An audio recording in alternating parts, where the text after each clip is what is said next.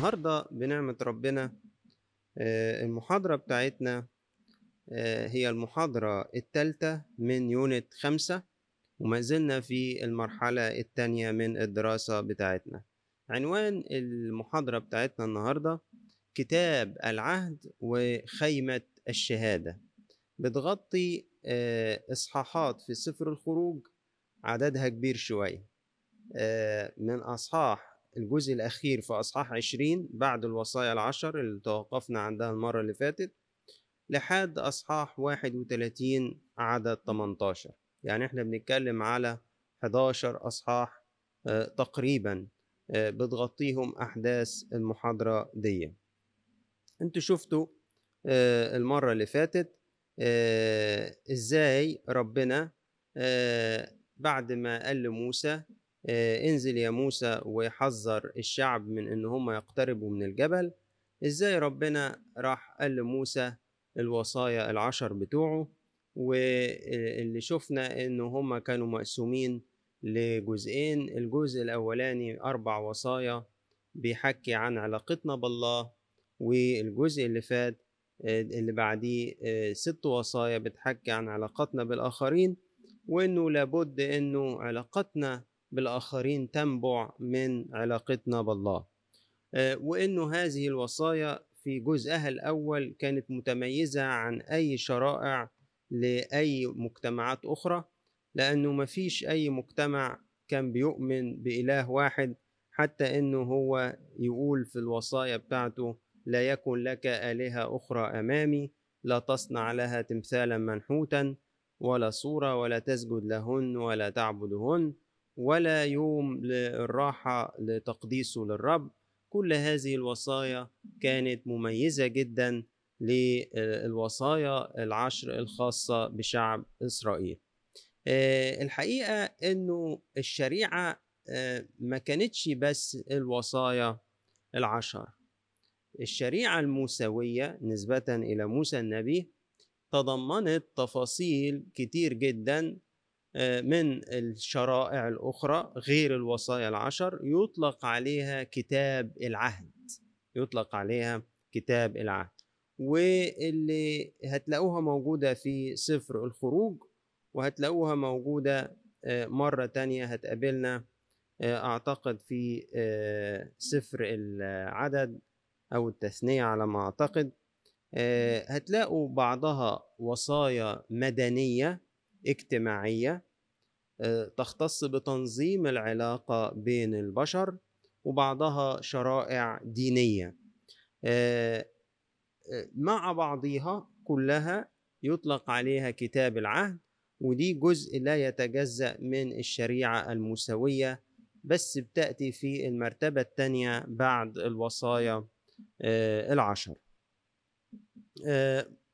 ال ال الوصايا العشر كانت قصيرة وموجزة ما خدتش أكتر من جزء من أصحاح عشرين لكن باقي الشرائع طويلة وموسعة واخدة عدد كبير من الإصحاحات. كمان الوصايا العشر في أغلبها جاية فيها أسلوب النهي يعني ما تعملش ما تعملش ما تعملش في لا بتاعة النهي. كتاب العهد هنلاقي بعض الشرائع بيتضمن عقوبات في حالة مخالفة حاجة. يعني هو متفاهم إنك ممكن تغلط في دي فدي هيبقى عقوبتها كذا. وبعضها لا يقبل إنه يحصل أساسا زي مثلا آه، في كتاب العهد خروج 22 28 يقول لك لا تسب الله. يعني هنا مفيش مجال إنك تقول طب لو واحد شتم على ربنا نعمل إيه؟ لا هنا في دي زيها زي لا تقتل في الوصايا العشر أو آه، لا آه، تسجد للآلهة الأخرى لا ناهية. وهنلاقي إنه الشرائع دي كده يعني أنا عايزكم تقروها عايزكم تقروا هذه الإصحاحات. آه إحنا هنمر عليها دلوقتي.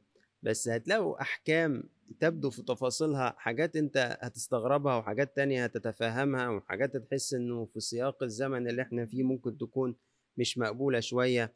بس طب إيه الغرض يا رب من إنك تدخل في تفصيل التفاصيل في الحياة اليومية؟ يعني اللي يسرق حاجة من حد واللي يعتدي على واحد بضرب واللي يعمل لواحد عاهة واللي يظلم عبد عنده آه، واللي يخطئ مع فتاة. واللي يجي يقدم مثلا يسيب حاجة أمانة عند واحد طب ولو ضاعت من الواحد ده يحصل إيه؟ إيه يا رب كل هذه التفاصيل؟ الحقيقة إنه كتاب العهد أو الشرائع الكتير دي ربنا لأنه قبل إسرائيل أن يكون ميراثه يعني إسرائيل ميراث الرب يعني نصيبه ده شعب الله فربنا عامل زي واحد راح اشترى قطعة أرض فبيعمل إيه؟ لحد دلوقتي العادة دي موجودة على فكرة إنه يروح يعمل لها حدود يرسم لها حدود ويصورها عشان يقول يا جماعة الأرض دي خاصة بيا دي بتاعتي أنا دي ملكي أنا فالشرائع العديدة اللي ربنا أعطاها لموسى بالتفاصيل أخلاقيا ودينيا بترسم حدود بينه وبين الشعوب الأخرى اللي حواليه. يبقى شعب مختلف يبقى شعب مميز. ليه الشعب بيسلك بالطريقة دي؟ ليه بيتعاملوا مع بعض بالطريقة دي؟ ليه بيعاملوا الغريب بالطريقة دي؟ ليه بيعاملوا العبيد بالطريقة الحلوة دي؟ آه لأنه ده شعب مميز. ده اسمه شعب الله شعب يهوى.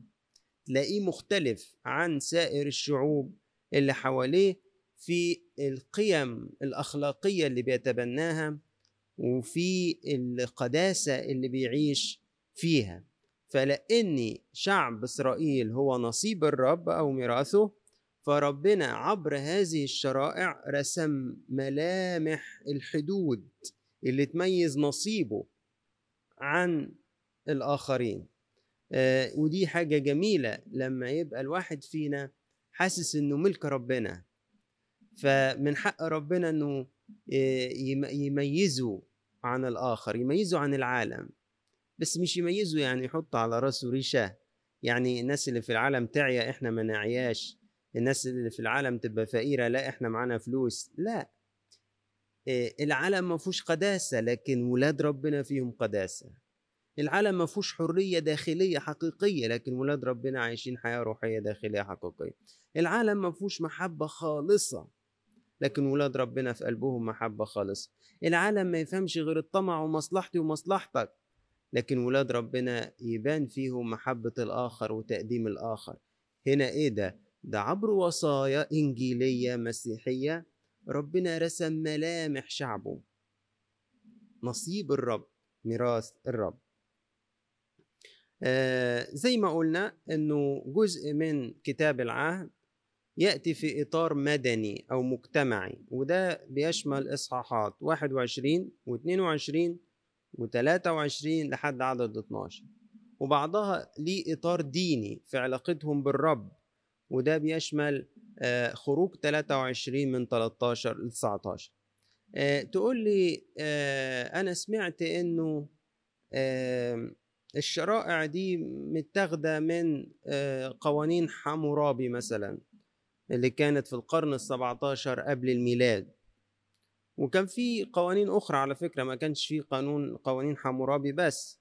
كان في قانون سومر في 2000 قبل الميلاد وغيره. آه، الحقيقة إنه هتجد آه، لو أنت حابب يعني تقرأ كويس عن الموضوع ده آه، بشجعك في كتاب موجود على الإنترنت اسمه آه، شريعة حمورابي. ترجمة محمود الأمين آه، لو نزلته هتقدر تطلع على شريعة حمورابي وتقراها. هتلاقي فعلا في نظام يعني بيحكم علاقات الأفراد ببعضهم لكن هتلاحظ أن شريعة موسى ترتقي وتفوق فوق ما يعني مثيلتها في هذه العصور. لا في فرق. وده هيبان وإحنا بنستعرض بعض من هذه آه، الشرائع. آه، هنقسمهم لست تشريعات. هنقسمهم لست تشريعات. التشريعات الأولى هنقول عليها تشريعات خاصة بالعبيد ودي آه، خروج 21 من 1 ل 11 تشريعات حافظة ومقدسة للحياة ودي خروج 21 من 12 ل 17 تشريعات حامية للجسد ودي خروج 21 من 18 ل 27 تشريعات حامية للممتلكات ودي خروج 22 من 1 ل 15 وبعدين أحكام متنوعة بتعكس رحمة يهوى إله إسرائيل خروج 22 من 16 لحد أصحاح 23 عدد 8 وآخر حاجة شريعة حفظ السبت والأعياد السنوية الثلاثة الكبرى خروج 23 من عدد 10 لعدد 17 ست مجموعات من التشريعات هنختار منها كده ندوق حاجة من كل حاجة وانت بقى في بيتك في قراءاتك اليومية اقرأ الأصحاحات دي آية آية واستمتع بيها. في الأول كالعادة ربنا لازم يمهد. قبل ما يدي أي وصايا زي ما شفتوا في الوصايا العشر عمل تمهيد أنا أنا حملتكم على أجنحة النسور وأتيت بكم إلي آه وأنتوا شفتوا أنا إيه اللي صنعته بالمصريين. دايما ربنا قبل ما يدي تعليمات يمهد ليها. إيه السبب؟ ويا ريت إحنا كآباء وأمهات يا ريت إحنا كمعلمين ومربين دايما كده لما نيجي نطلب حاجة من ولادنا يا ريت نمهد ليها. ليه الحاجة دي؟ ليه نعملها؟ أنتوا مين بالنسبة لي اللي بقول لكم هذا الكلام؟ ربنا بيعلمنا كده في آه الكتاب المقدس.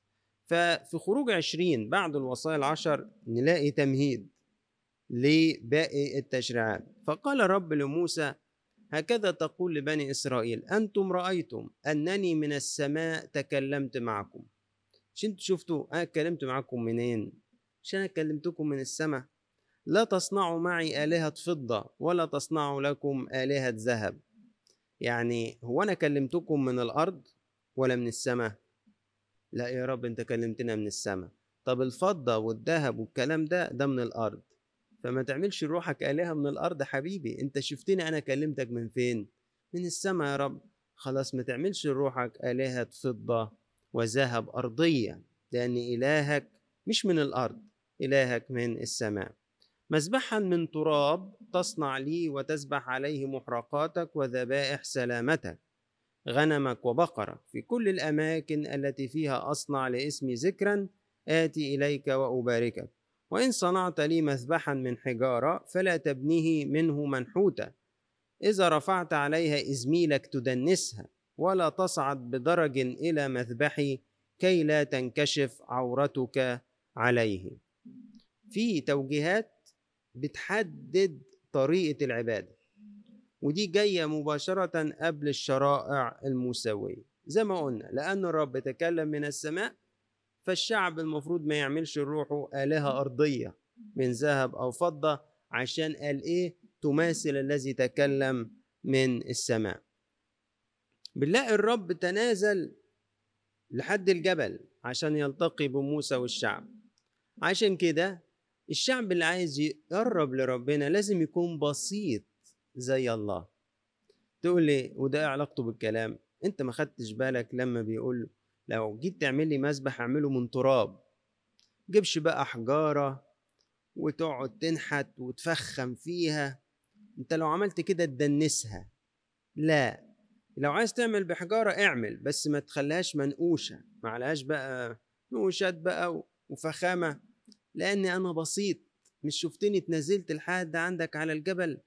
فلو عايز تعمل مذبح تصعد عليه محرقات اعمله من تراب عشان تكون بسيط زيي ومن ناحية تانية المذبح اللي من التراب يشير للطبيعة الجسدية البشرية اللي قدمتها أمنا العذراء لابن الله الكلمة اللوغوس عشان يتحد بيها في سر التجسد في في ربع جميل في سقطكيت يوم الخميس بحبه. يقول إيه؟ كل عجينة البشرية أعطتها مريم العذراء بالكمال لله الخالق وكلمة الآب. يعني هي قدمت له ومن العذراء قدمت له قدمت له إيه؟ قدمت له تراب. تقول لي تراب؟ أي مش إحنا تراب. قدمت له تراب قدمت له كل عجينة الطبيعة البشرية. عشان يتحد بيها. زي بالظبط المسبح الترابي. أنتوا هتعملوا إيه ليهوى هنعمل له مسبح من التراب. وده يليق بيه. هو عايز يخلي ذاته. هو هو عايز كده. هو هو بسيط. هو متواضع. فهو عايز مسبح من تراب. ادينا له مسبح من تراب. كرسنا له مسبح من تراب. انت يا رب عايز إيه؟ أنا عايز اتجسد. إيه ده؟ عايز يا رب تلبس جسد ذو نفس عاقلة زينا؟ قال آه. طب خد يا رب آدي طبيعتنا البشرية الضعيفة الفقيرة. خدها يا رب. ده اللي هنديهولك؟ زي ما قلت لكم إنه ربنا قال عايز تعمل مسبح من حجارة؟ ماشي. بس اوعى تنحت فيه. طب ليه؟ ليه ما ينحتش؟ احتمال يكون قدامنا سبب من اتنين أو يكونوا السببين مع بعض. يا إما ربنا حريص يمحي الصورة اللي حفظوها في أذهانهم وهم في مصر. مصر كل الحجارة بتاعتها منقوشة عليها نقوشات لكل آلهة. زي ما قلنا وإحنا بنتكلم إن الفترة بتاعت موسى في مصر دي كان المصريين بيعبدوا تقريبا 103 إله. فامتلأت المعابد من نقوش لهذه الآلهة وتقديم القرابين ليها. فربنا عايز يبعدهم عن الفخ ده. وعلى فكرة للأسف وقعوا فيه واللي منكم يشوف في سفر حزقية آسف في سفر حزقيال لما جه ربنا مجده يغادر الهيكل كان غضبان قوي ربنا.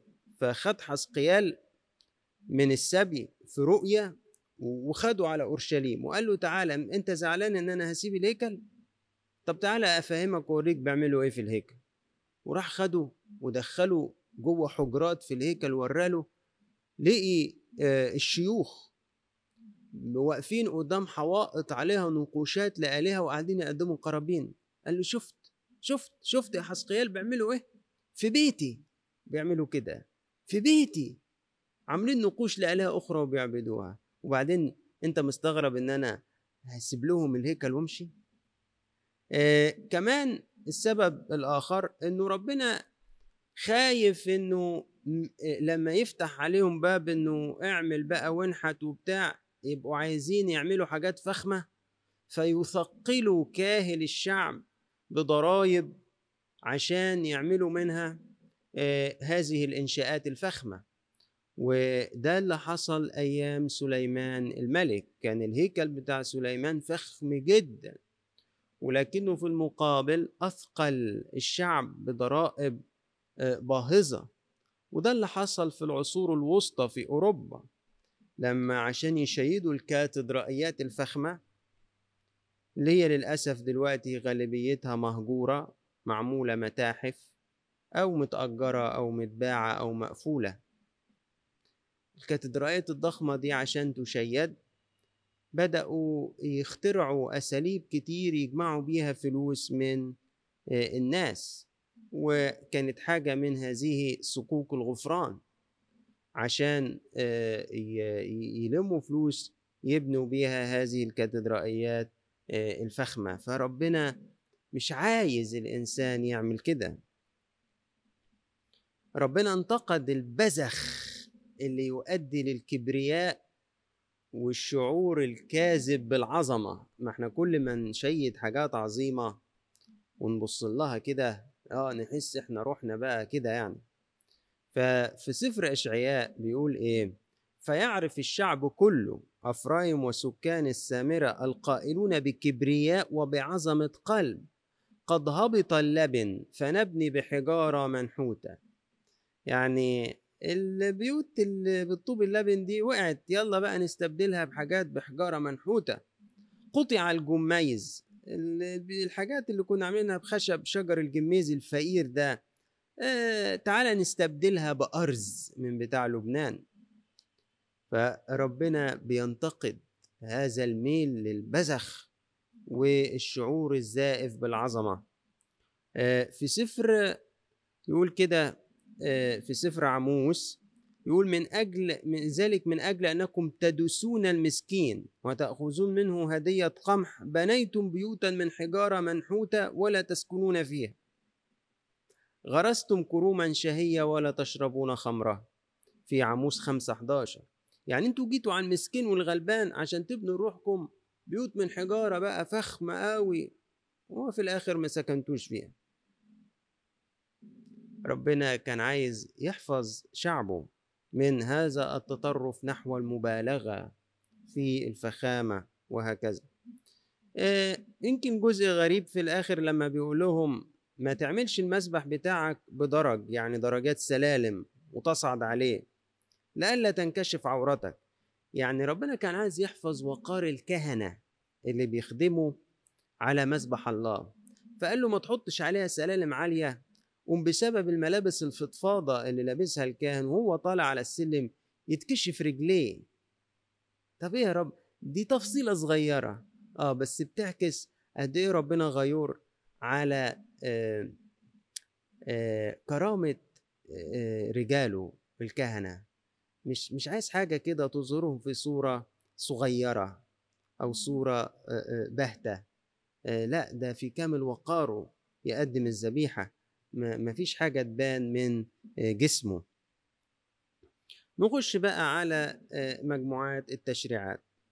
الحاجة المميزة وأنا على فكرة اطلعت على شريعة حمورابي يعني مش بقول لكم كده أنا نزلتها وقريتها. هتلاقي حاجة غريبة. تشريعات موسى تبدأ بحقوق العبيد. تشريعات حمورابي تنتهي بحقوق العبيد. وده يوريك إنه شريعة موسى مش منقولة من شريعة حمورابي لا ده ليها فرادتها. دي بتعكس شخصية ربنا اللي بيهتم رقم واحد بالفئات المستضعفة والصغيرة.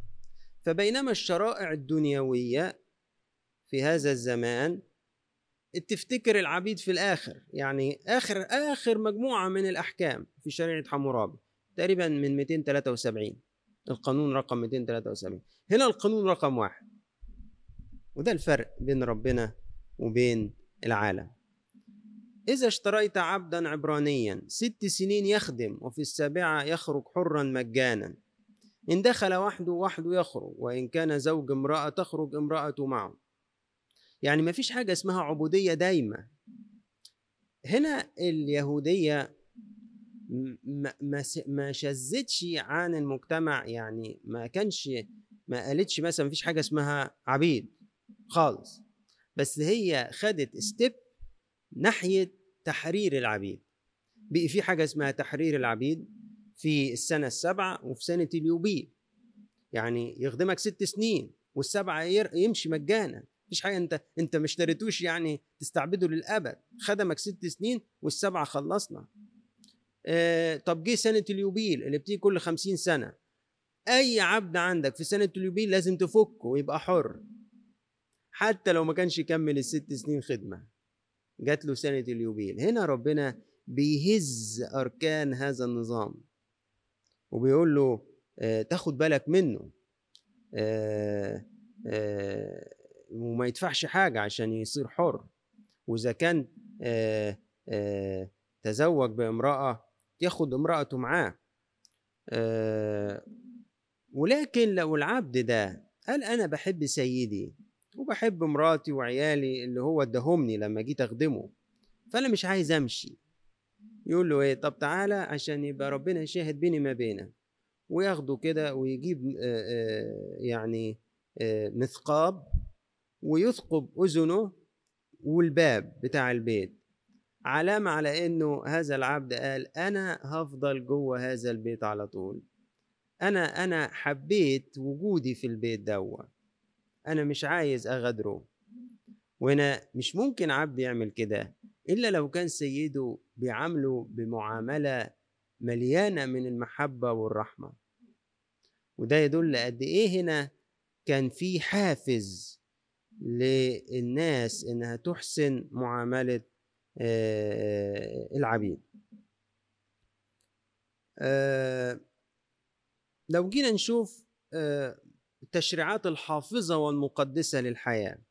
يقول لك من ضرب إنسانا فمات يقتل قتلا ولكن الذي لم يتعمد يعني ما كانش يقصد بل أوقع الله في يده فأنا أجعل لك مكانا يهرب اليه اللي هي فيما بعد هيبقى اسمها مدن الملجأ وإذا بغى إنسان على صاحبه ليقتله بغدر فمن عند مذبحه تأخذه للموت. ومن ضرب أباه أو أمه يقتل قتلا. مش اللي يقتل أباه وأمه. أنتوا خدتوا بالك؟ لو ضرب إنسان فمات يقتل قتلا. يعني اللي يقتل إنسان يقتل. لكن اللي يشتم أو يضرب أباه وأمه بس يقتل. وهنا يبان كرامة الوالدين. للأسف بسمع بسمع كتير عن تعدي من شباب على والديهم سواء بألفاظ وحشة أو بمد إيد. آه إيه موقفك لما تسمع النهاردة إنه اللي يضرب أباه أو أمه يقتل قتلا؟ أو اللي في هنشوف بعد كده اللي يشتم أبوه وأمه يقتل قتلا. قد إيه أنت محتاج أنا وأنت نراجع موقفنا من تصرفاتنا تجاه والدينا ونندم بشدة ونتوب عن الخطية دي؟ ولكم من سرق إنسانا وباعه أو وجد في يده يقتل قتلا. يعني أخذ واحد عشان يبيعه عبد. ومن شتب أباه أو أمه يقتل قتلا. الحياة مقدسة. عشان كده اللي هيميت الحياة يموت. عقوبة رادعة. هتلاحظوا هنا إن التشريعات كلها عقوبات رادعة عشان تمنع الشعب من فعل الشر بقدر الإمكان. أنت هتنهي حياة غيرك هتسلب أيضا حياتك. فيما عدا طبعا بالنسبة للأب والأم كان ليهم كرامة خاصة ووضع خاص. بعد ما شفنا التشريعات الخاصة بالعبيد العبرانيين والتشريعات الحافظة للحياة المجموعة الثالثة التشريعات الحامية للجسد بقى. بعد حياة الإنسان طب جسده أعضاؤه. لو ولو واحد ضر واحد في حاجة من أعضاء جسده فقع له عينه كسر له رجله أي حاجة زي كده. برضو التشريعات تكلمت على هذا الأمر اللي هي المشهورة اللي أنتوا حافظينها عينا بعين وسنا بسن ويدا بيد ورجلا برجل. يعني الضرر اللي هتحدثه لغيرك كانت شريعة موسى بتقول إنه يتعمل لك طالما أنت عملته متعمد. آه طبعا في العهد الجديد حصل ارتقاء بالشريعة الموسوية في الموعظة على الجبل. عشان كده الرب يسوع بيقول سمعتم أنه قيل تحب قريبك وتبغض عدوك وعين بعين وسن بسن. أما أنا فأقول من لطمك على خدك الأيمن فحول له الآخر أيضا. هنا في ارتقاء في الإنجيل بالشريعة الموسوية. يبقى دي في هذه الشرائع في أجزاء منها تمثل عمر البشرية اللي كانت بتنمو كطفل. فاتقال لها تعليمات تختص بطفولتها. زي بالظبط بابا وماما بيبقى مسموح لهم لحد سن معين للطفل إنه عشان يعلموا الصح من الغلط إنه ممكن يضربوا ضربة بسيطة كده. عشان يعرفوا الصح من الغلط لكن بعد سن معين يقول لك لا لا لا مدش إيدك عليه خالص. ارتقد كبر. هكذا الطبيعة البشرية اللي ربنا بيهذبها.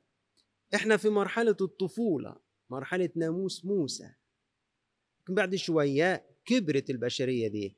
يجي ربنا بقى مش يقول لها ما تزنيش يقول لها ما تنظرش نظرة شريرة. أصلا.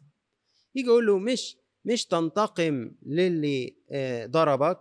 لا ده انت تسامحه وتغفر له وهكذا. في التشريعات الرابعة يقول لك الحامية للممتلكات. يعني إحنا شفنا في الأول تشريعات خاصة بالعبيد العبرانيين وبعدين تشريعات حامية للحياة وبعد الحياة أعضاء الجسد وبعد أعضاء الجسد الممتلكات. في خروج 22 من عدد واحد لعدد 15 إزاي الواحد إذا سرق طور أو شاة يعوض عن الطور بخمس تيران وعن الشاة بأربعة من الغنم. ولو اتوجد السارق وهو بينقب بالليل بيسرق بالليل فصاحب الملك شافه وهو بيسرق فضربه فمات. يقول لك خلاص ده ملوش دم. لكن لو كان نهار مطلوب من صاحب الملك ما يمتش السارق يضربه ضربة ما تميتوش لأنه لو ضربه ومات ربنا يطالب بدم اللص. ودي برضو حاجة تبين إن الله حتى نفس اللص الحرامي النفس بتاعته تهم ربنا برضه آه هو عذر اللي ضربه في الضلمة لأنه مش شايف فمش ما, ما, ما أقدرش أأكد إنه قاصد يموته لكن بيدافع عن نفسه. لكن لو في النهار هو ملتزم وهو بيدافع عن نفسه يحفظ آه، حياته.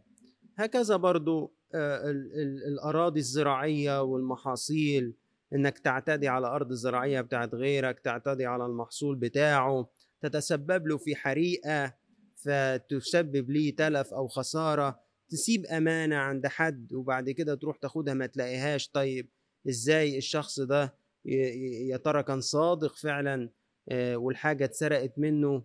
غصب عنه ولا هو مخبيها عنده. كل هذه الأمور بتناقشها آه، التشريعات الحامية للممتلكات. حاجة يعني جميلة إنه في مجموعة من التشريعات متميزة قوي عن مثيلاتها في الشعوب الأخرى في هذه الأزمنة. بتعكس ملامح يهوى إله إسرائيل. إنه إله الرحمة.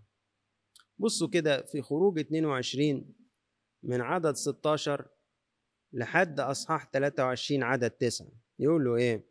لا تضطهد الغريب ولا تضايقه. يجي واحد غريب وسط الشعب. ربنا بيوصي على الغريب. على خلفية إيه يا رب؟ لأنكم كنتم غرباء في أرض مصر. أنت مش مش دقت طعم الغربة؟ مش عرفت نفسية الغريب شكله إيه ومتاعبه إيه وبيعول هم إيه. من فضلك لا تضطهد الغريب ولا تضايقه. آه، مش عادي إن إله وتشريعات تهتم بتفصيلة صغيرة زي كده. حاجة جميلة.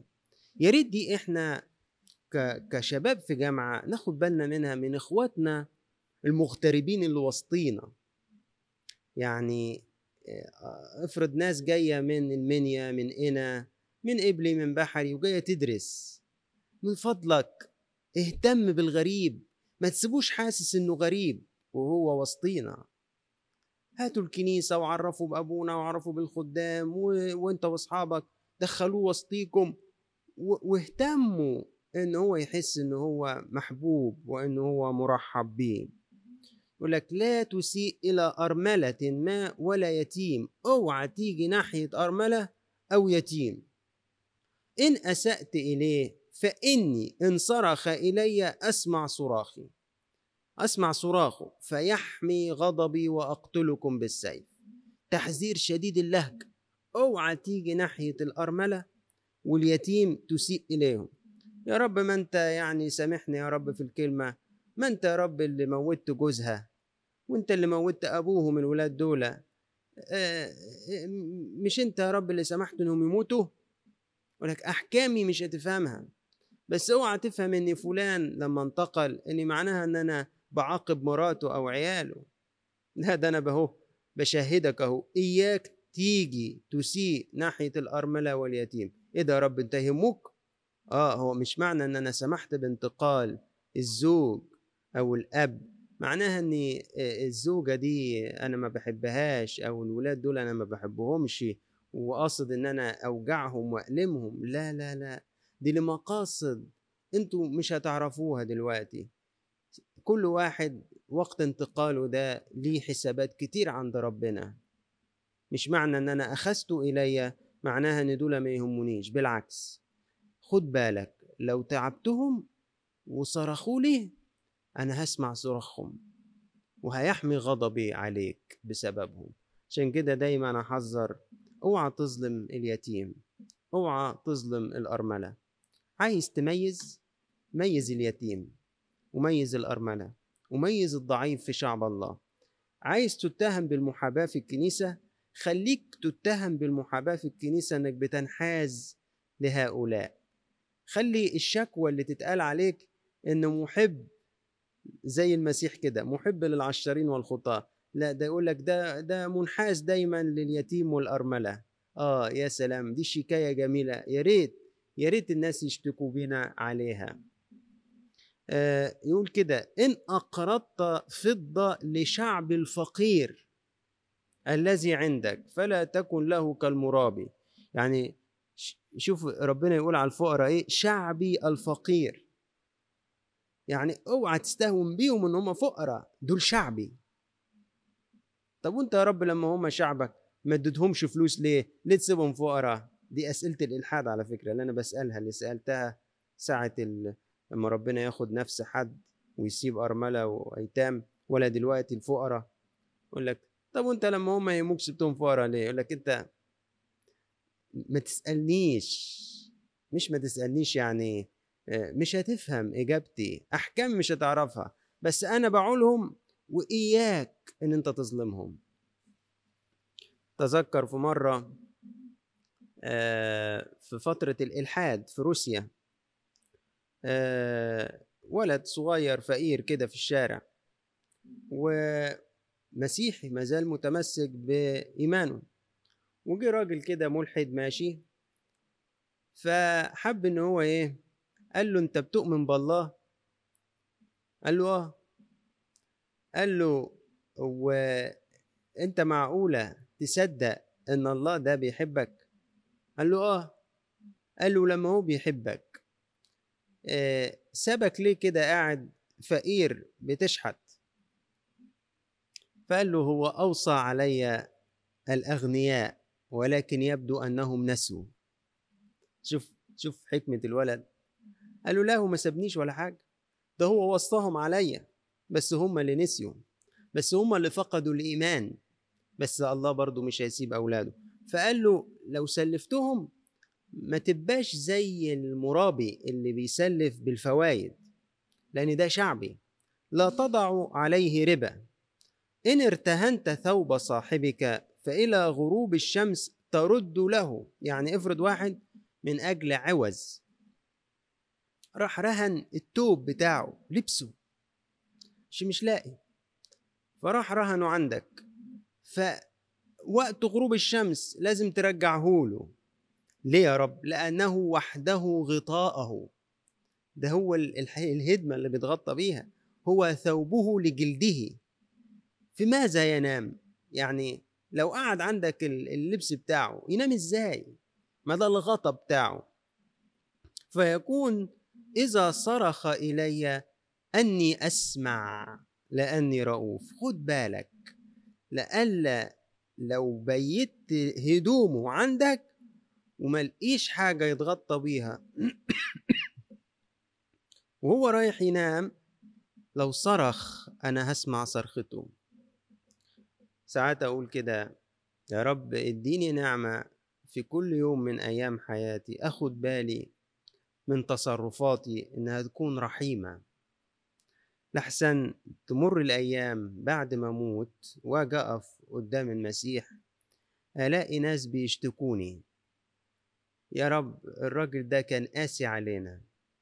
يا رب الراجل ده ما وقفش جنبينا.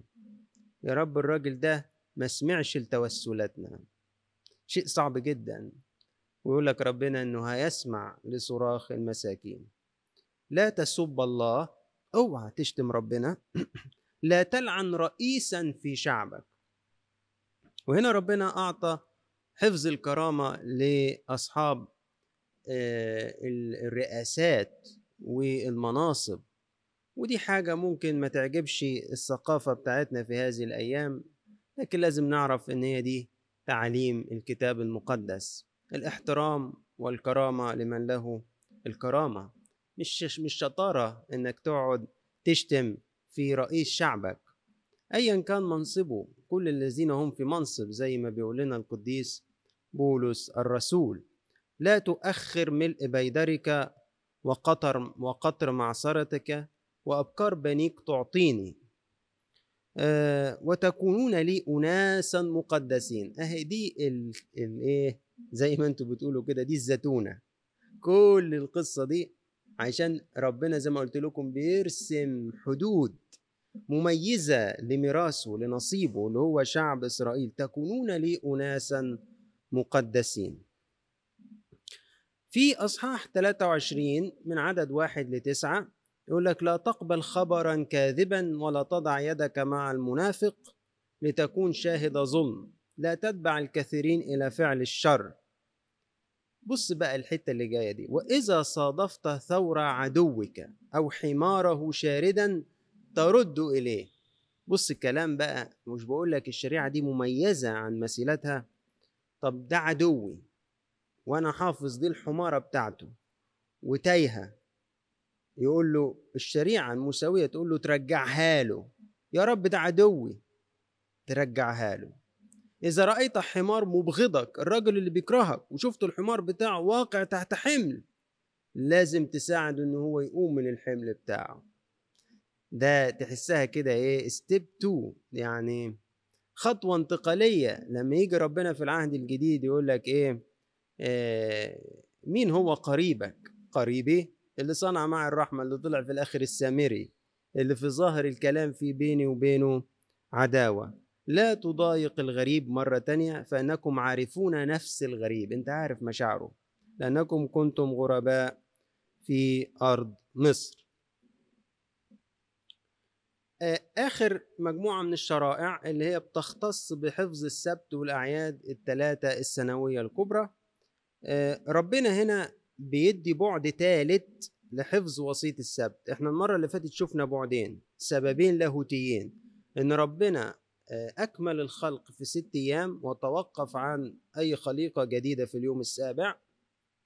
وإن الشعب كان عبيد في أرض مصر وما كانوش بياخدوا راحة فاليوم الراحة ده يوم الرب تذكار ليهم إنهم قعدوا 400 سنة ما ارتاحوش وإنه من نعم ربنا إنه أرحهم.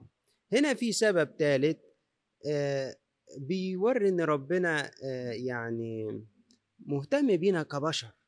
يقول لك إيه؟ ستة أيام تعمل عملا أما اليوم السابع ففيه تستريح. عشان تاخد نفسك يا أخي.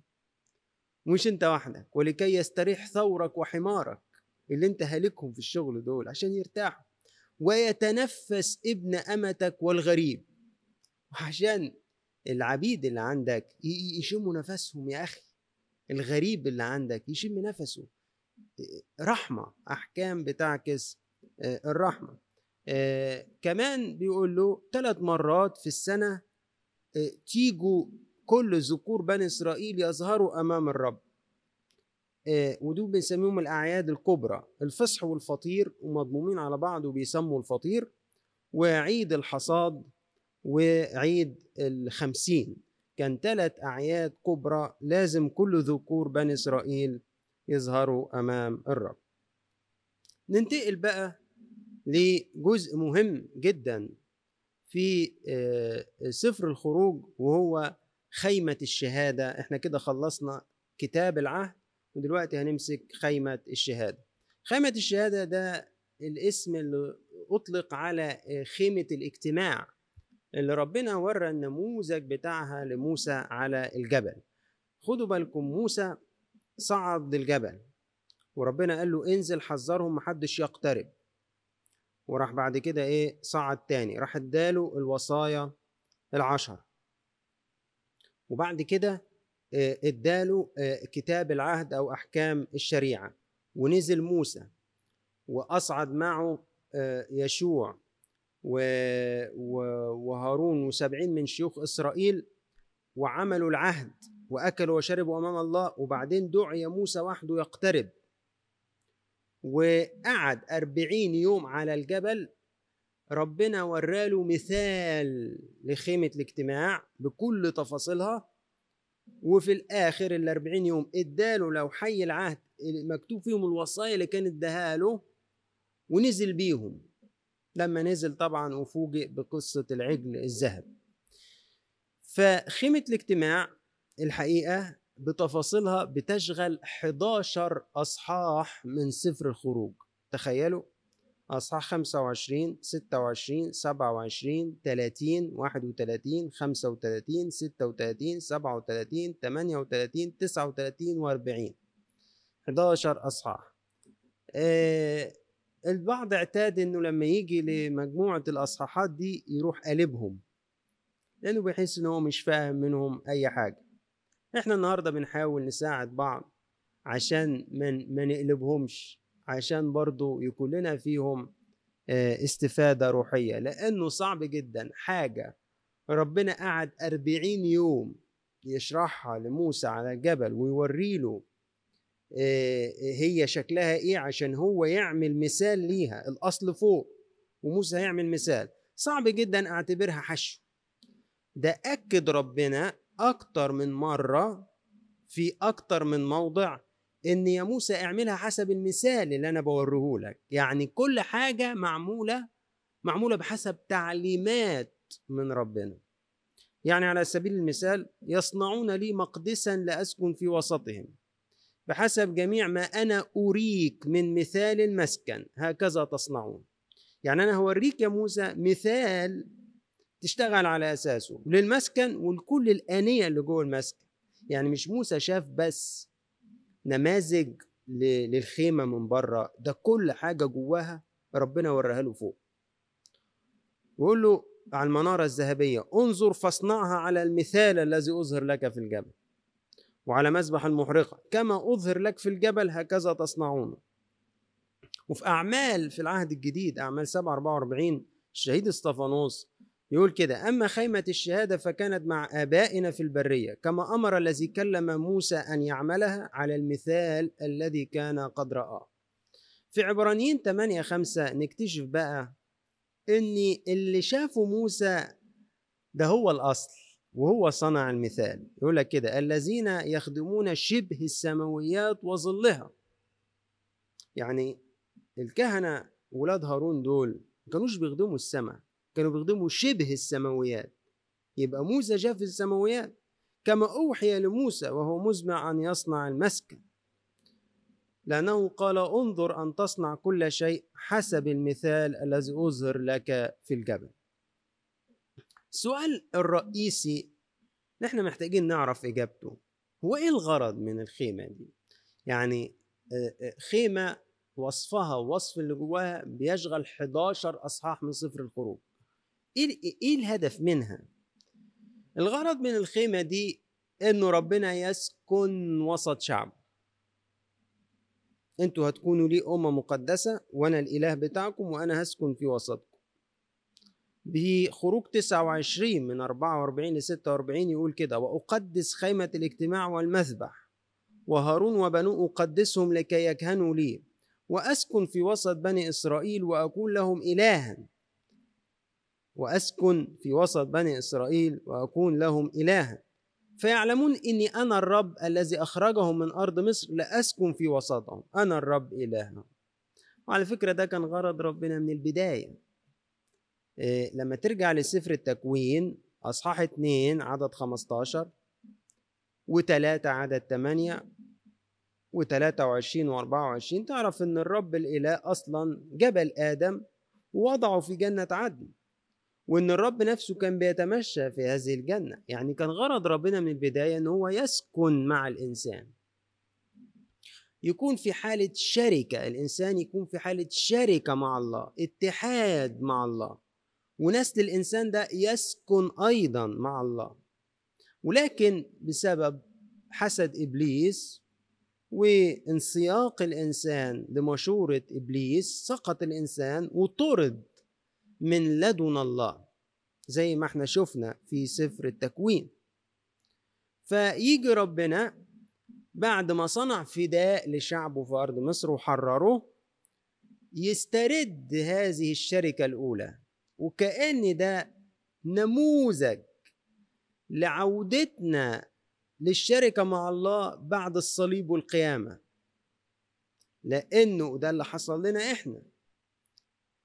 لأنه الشعب في القديم بعد ما الإنسان طرد من محضر الله يجي ربنا يصنع فداء لشعبه في أرض مصر. نتيجة هذا الفداء إن تستعاد السكنة بين الله والإنسان في خيمة الاجتماع.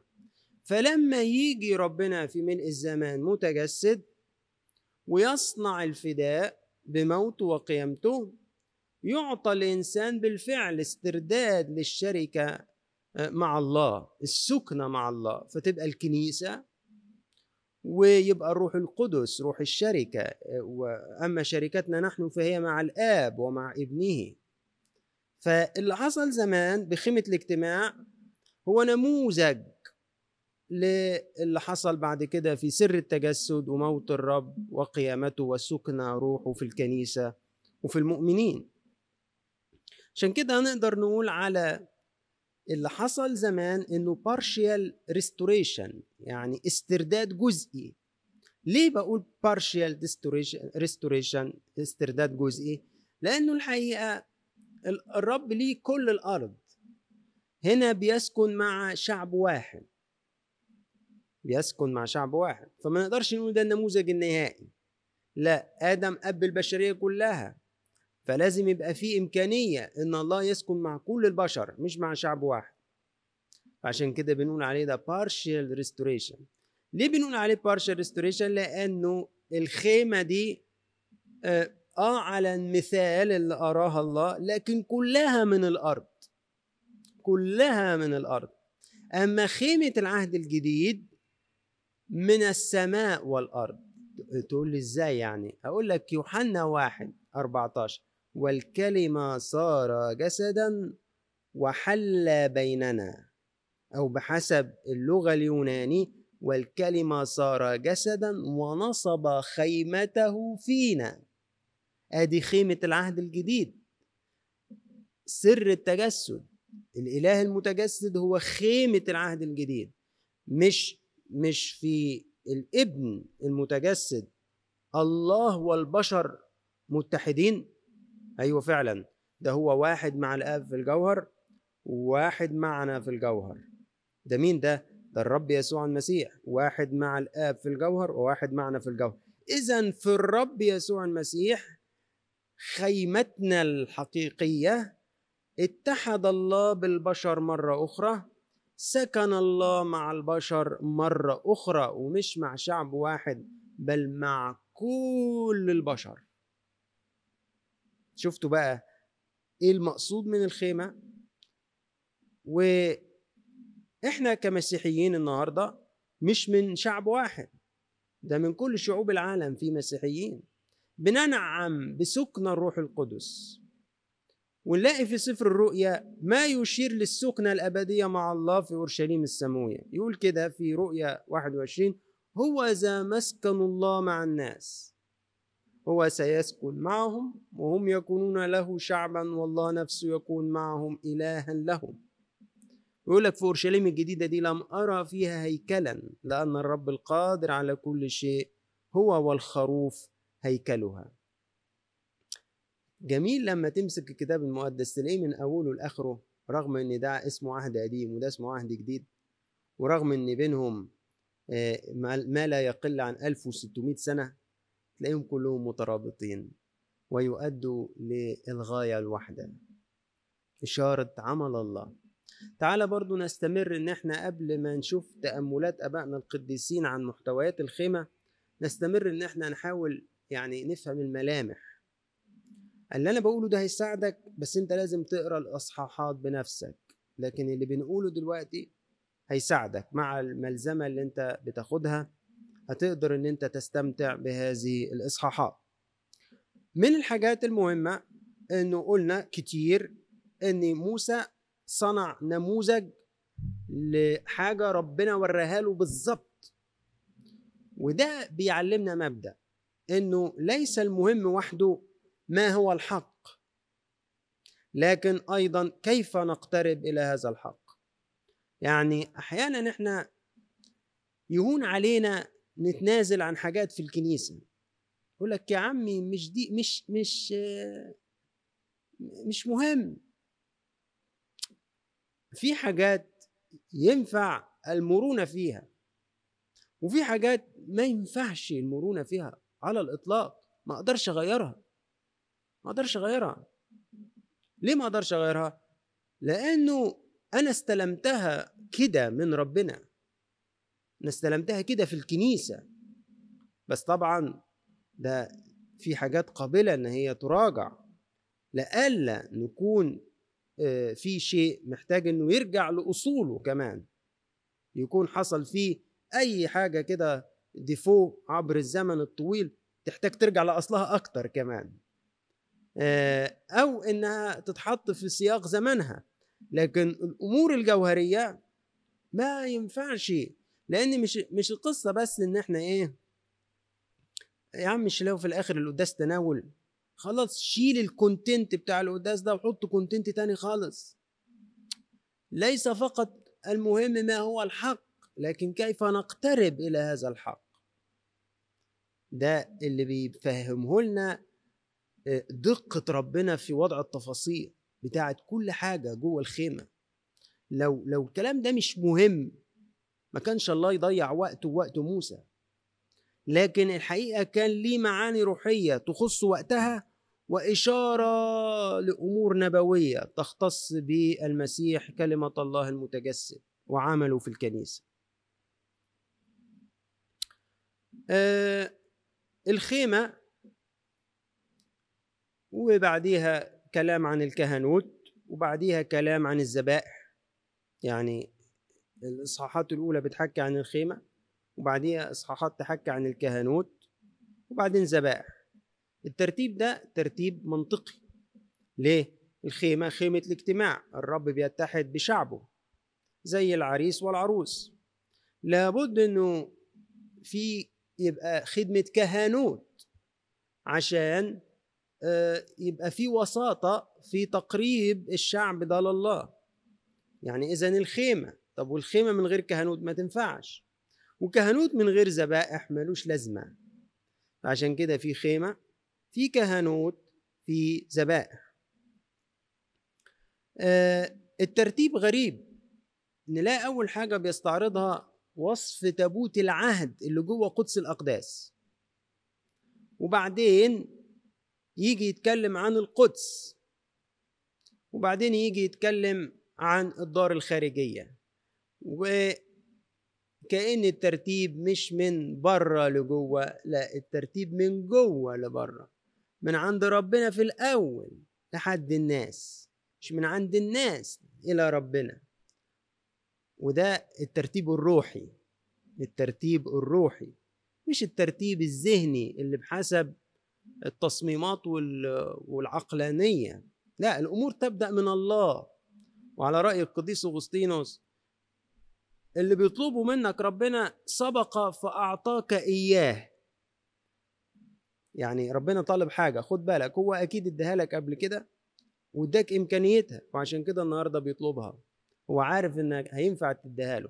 فعشان كده وصف قيمة الاجتماع بادي من جوه من عند الله ثم إلى إلينا. آه بعد تابوت العهد اللي في قدس الأقداس هلاقي مائدة خبز الوجوه والمنارة الذهب. دول موجودين في القدس واحدة عن اليمين واحدة عن اليسار. وهم موجودين هنا لأنه روحيا بيشيروا للحياة والنور اللي في الرب. المنارة الذهبية تشير للنور والخبز اللي على مادة خبز الوجوه إشارة لخبز الحياة. فدول موجودين كده عشان يقول لك الحياة والنور من الله وفالله. هما نتاج للحضور الإلهي. بعد كده وصف للمسكن ونلاقي وصف لمسبح المحرقة والدار الخارجية وبعدين نلاقي قسم في أصحاح 27 باصف الخدمة خدمة إيقاد سرج المنارة الذهبية وبعدين في 28 و 29 تأسيس الكهنوت وآخر حاجة في أصحاح 30 مسبح البخور اللي عند الحجاب الحاجز اللي بين القدس وقدس الأقداس. لأنه بيمثل أعلى خدمة موجودة خدمة الصلاة. عشان كده مذكور في الآخر خالص إن هو قمة كل عبادة خدمة الصلاة.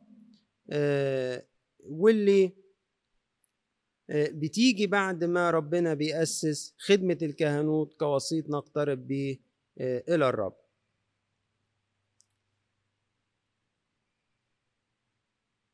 حاجة جميلة هنلاقي حاجتين ربنا قال ادالهم يعملوهم إزاي؟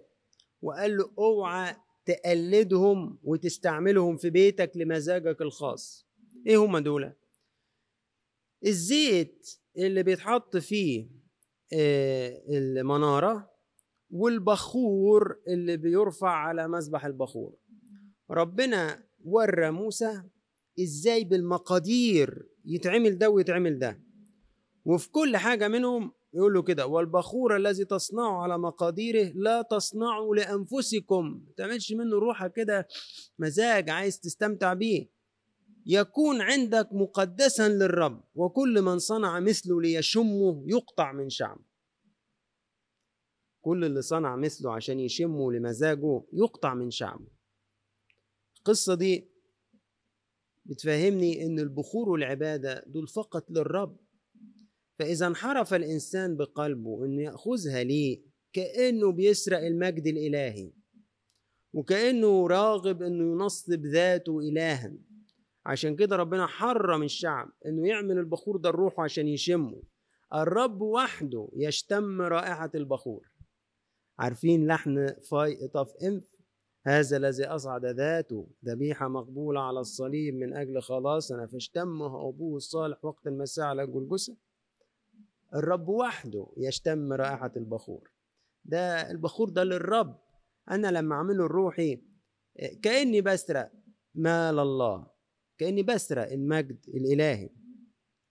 أي محاولة لتقليد البخور لا تحظى بالرضا الإلهي ولا تكون مقبولة أمام الله لأنه مفيش بديل عن ذبيحة المسيح اللي أصعدت على الصليب فاشتمها الآب رائحة سرور.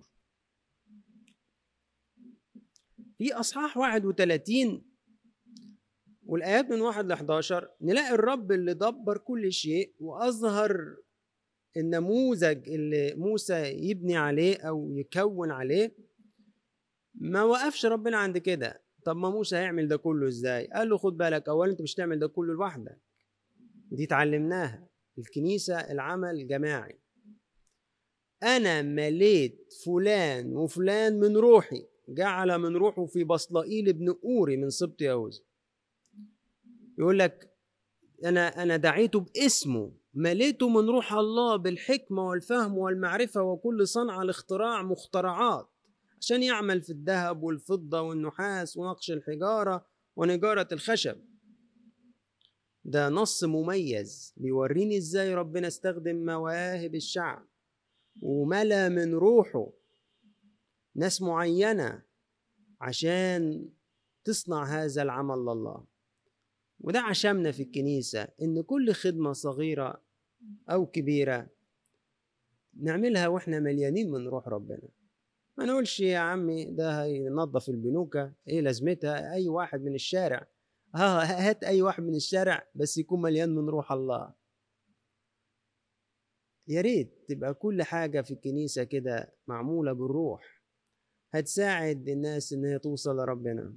شفت خدام وخادمات كانوا هما بيمسحوا البنوك يصلوا من أجل النفوس اللي هتقف في المكان ده وهتقعد على المكان ده إن قلبها يتفتح وتسمع كلمة ربنا.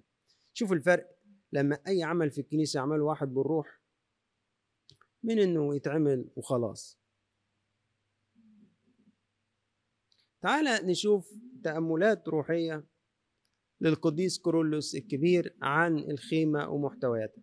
قديس كورولوس أول حاجة بيعلق على خروج 25 من واحد لثمانية لما ربنا دعا الشعب إنه يقدم. ما الخيمة دي هتتعمل من إيه؟ لازم لها مواد.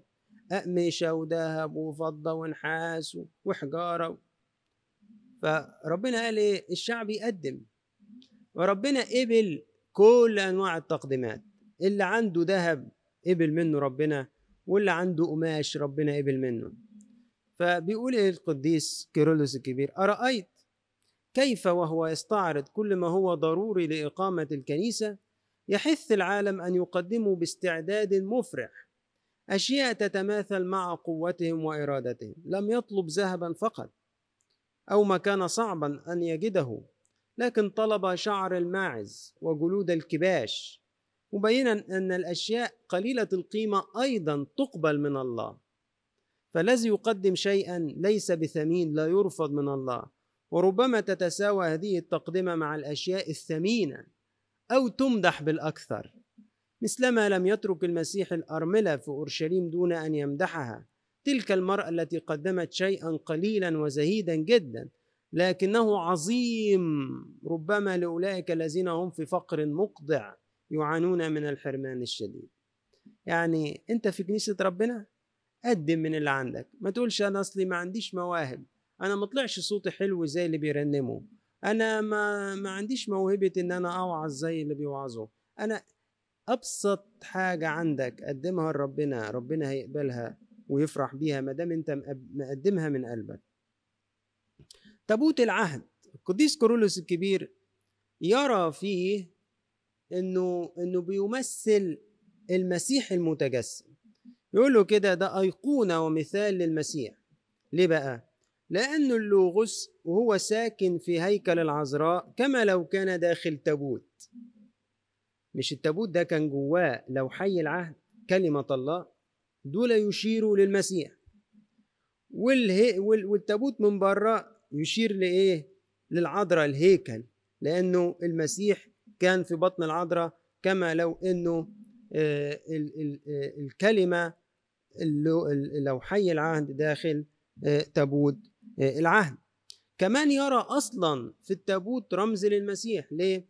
لأنه كان التابوت ده من خشب لا يسوس ومغشى بالذهب من داخل ومن خارج. فكان يرى في الطبيعة الإلهية يشار إليها بالذهب والطبيعة الإنسانية اللي بسبب اتحادها باللاهوت تألهت وأصبحت لا تفسد. فبيشار إليها بالخشب الذي لا يسوس. حاجة جميلة بقى آه، تلاحظ لأن دي خيمة فبتتنقل من مكان لمكان فكل حاجة portable portable يعني محمولة. فمعمول لها عصاوين كده ويدخل فيها قضبان وتتشال. فالقديس كيرلس يقول إيه؟ العصاوين الذهبيتين اللي بيرفعوا التابوت والحلقات الذهب.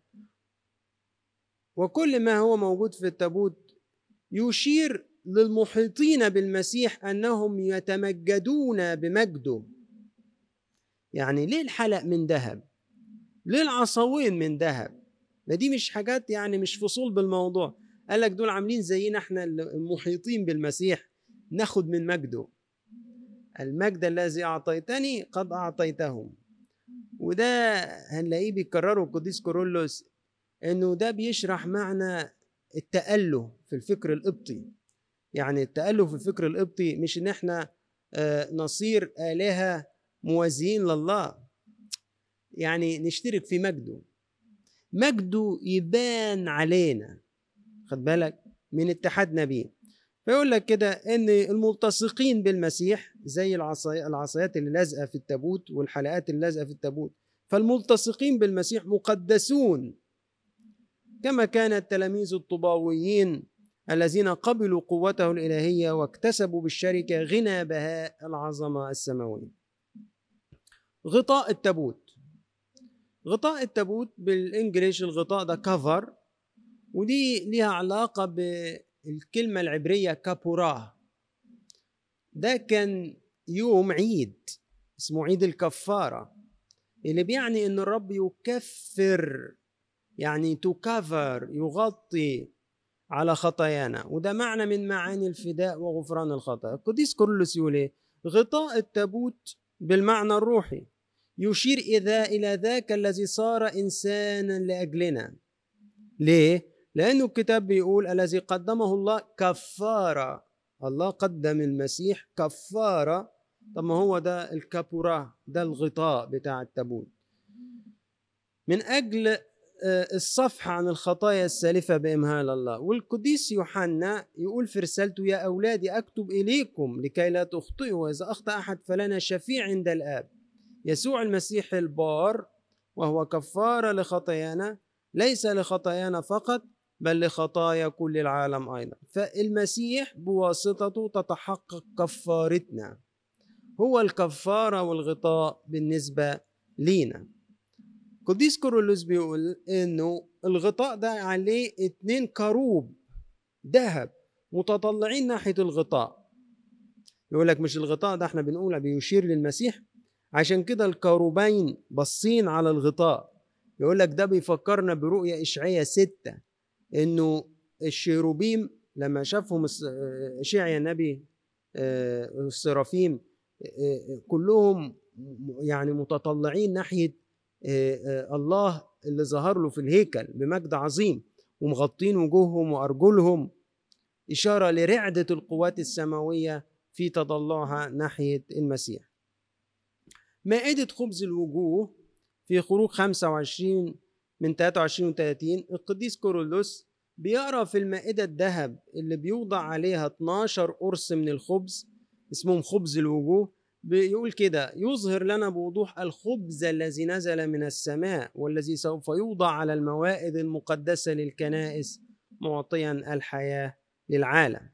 المنارة الذهب قديس كورولوس يشوف فيها مثال لعمانوئيل. فيقول هي من ذهب عشان ده مثال للمسيح لأن البهاء الإلهي يشبه بالذهب. ويقول لك مخروطة يعني معمولة شكل جميل كده إشارة لجمال عمانوئيل العقلي الذي هو أبرع جمالا من بني البشر. شكلها يقول لك هي متشعبة لثلاث فروع عن اليمين وثلاثة عن اليسار متساويين في الارتفاع والساق اللي في النص.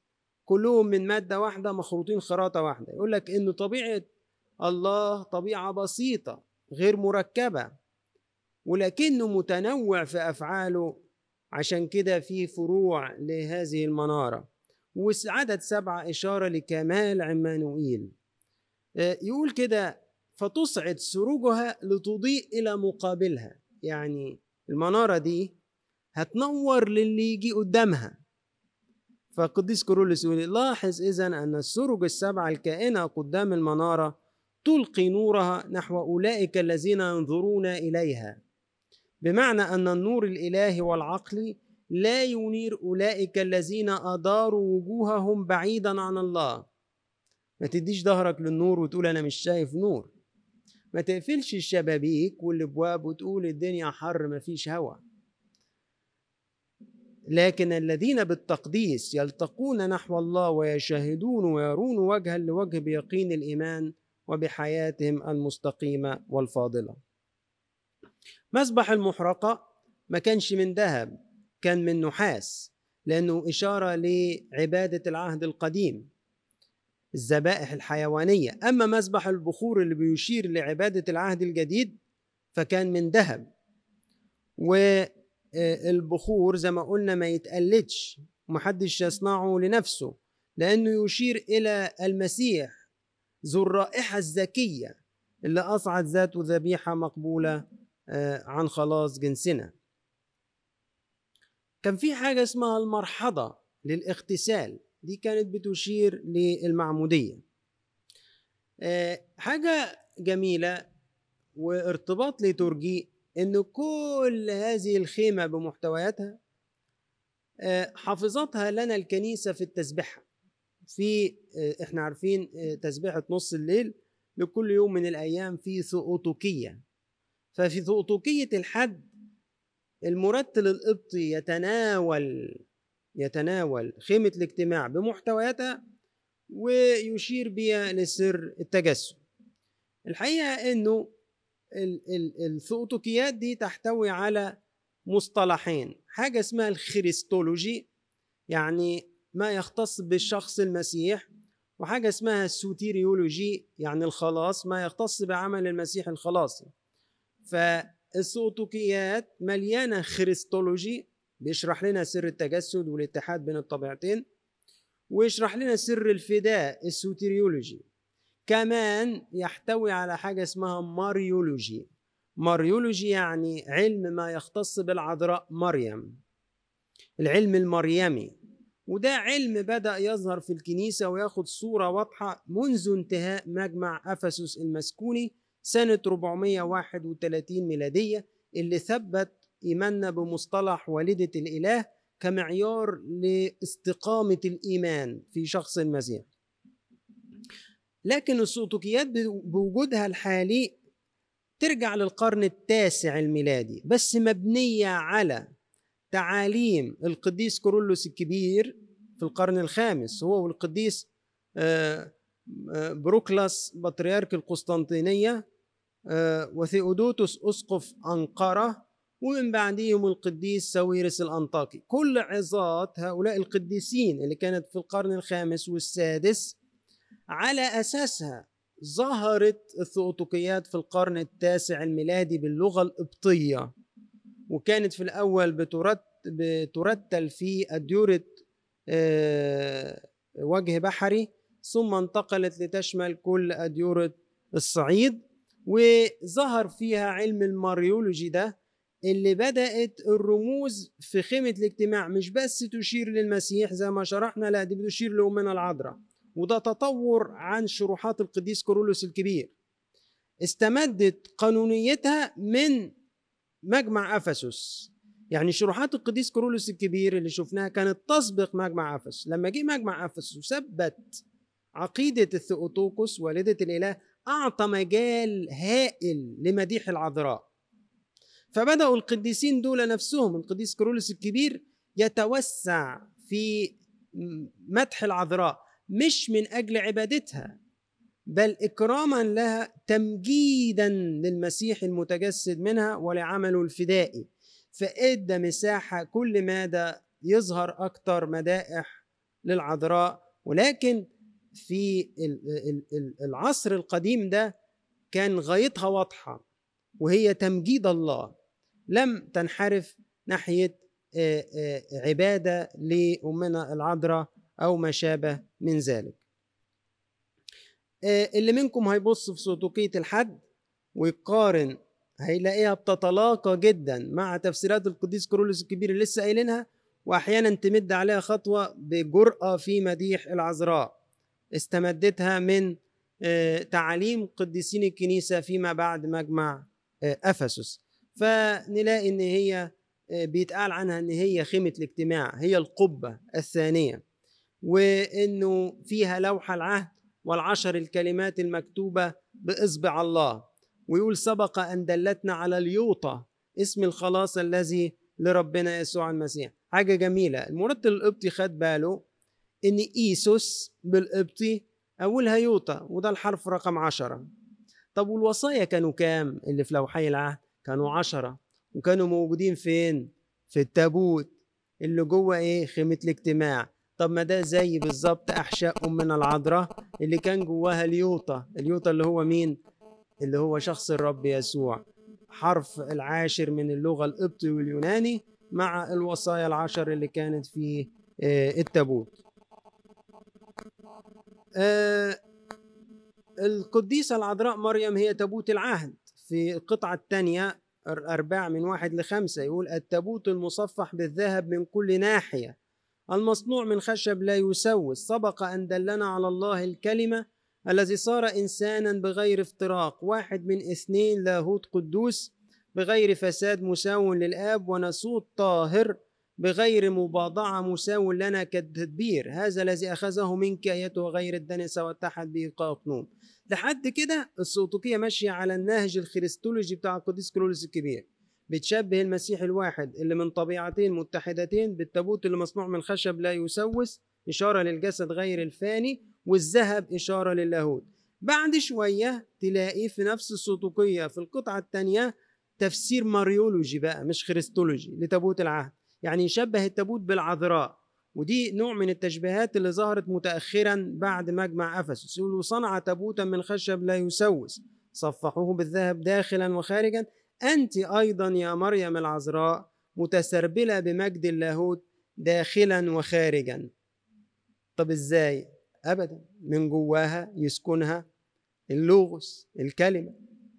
طيب ومن براها الروح القدس يحل عليك وقوة العلي تظللك. فشافوا في العذراء مريم معنى أو إشارة التابوت كان يشير إليها. وهكذا هتلاقوا الغطاء بتاع التابوت كرسي الرحمة بيتقال عليه كده الغطاء المظلل عليه بالكروبين المصورين. أي الله الكلمة الذي تجسد منك وصار تطهيرا لخطايانا وغافرا لأثامنا. العذراء مريم هي المنارة الذهب وده تطور عن الشرح الخريستولوجي بتاع القديس كورولوس الكبير اللي شفناه من شوية بس القديس كورولوس برضه هو اللي فتح الباب لهذا التفسير المريمي. لما بنقول أنت المنارة الذهب النقي حامل المصباح المتقد كل حين الذي هو نور العالم غير المقترب إليه الذي من النور غير المدنى منه الإله الحق من الإله الحق الذي تجسد منك بغير تغيير بظهوره أضاء علينا نحن الجلوس في الظلمة وظلال الموت. قبل مجمع أفسس القديس كورولوس فسر المنارة خريستولوجيا فقال عنها أنها إشارة للمسيح نور العالم. وهي من ذهب عشان بتشير لمجد المسيح الإله. لكن جه في عظته الشهيرة في مجمع أفسس لقب العذراء بالمصباح غير المنطفأ هتلاقوها في لبش يوم السبت الشيرات بتاعت يوم السبت. هي العظة بتاعت القديس كورولوس الكبير. ومن هنا جه كأنه مهد الطريق إن بعد كده العذراء هي اللي تشبه بيها المنارة الذهب. مش لأن هي النور الحقيقي لكن كانت حاملة للمسيح النور الحقيقي. وكون المنارة من ذهب إشارة لطهارة أمنا العذراء. بكده بنكون استعرضنا في المحاضرة الكبيرة بتاعت النهاردة. مرينا تقريبا على 11 أصحاح من سفر الخروج وشفنا في الجزء الأول كتاب العهد بالتشريعات بتاعته والجزء الثاني خيمة الاجتماع وشفنا الخيمة بالمعاني الروحية اللي كانت تمثلها في وقتها.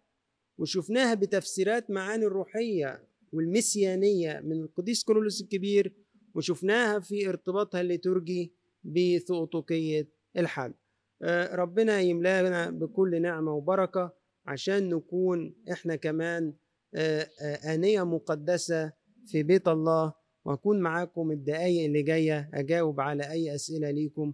ولإلهنا كل مجد وكرامة في كنيسته إلى الأبد. آمين.